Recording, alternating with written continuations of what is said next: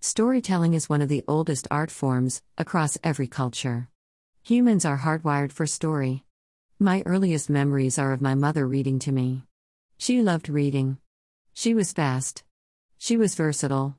She could read and cook, eat dinner, virtually anything she could do with a book in her hand. She got it from her mother. My Nana. Nana always had a book in her hand. Sometimes it was really hard to shake Nana from her stories. She liked biographies, historical fiction, and trashy romance novels. She liked everything really. She just read. But my mother read to me. She read to all three of her children, which meant we all got to share in much reading together time. I think she enjoyed the children's stories as much as we did. At least she made it look good for us. She was animated and reading characters. It was fun. We didn't need TV. We caught on to reading, each of us in turn, very quickly. I don't remember any of us actually learning to read. We just started, I don't know. I don't remember. We all just read. Mom would take us to the two consignment stores in town to buy used books for a nickel. We could buy as many as we wanted. We donated them back when we were done with them.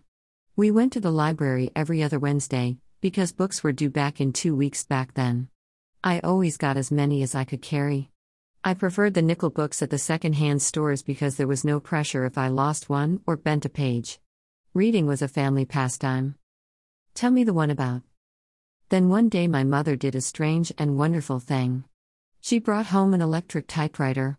She, being a curious cat herself, encouraged curiosity in her three kids. She showed us all about it. And then she opened a window into a new world. She showed us how to load a page and just started typing. She started a story about a mama bear. It was good. And she did it right off the cuff. She knew how, and her fingers were really fast. Imagine. I had witnessed the birth of a story for the first time. Amazing. What a beautiful event for a child to witness. She spoke her story out loud as she typed for a while. It was nice. She was good. Mom never finished that story. She bought the typewriter for work, and she did that mostly.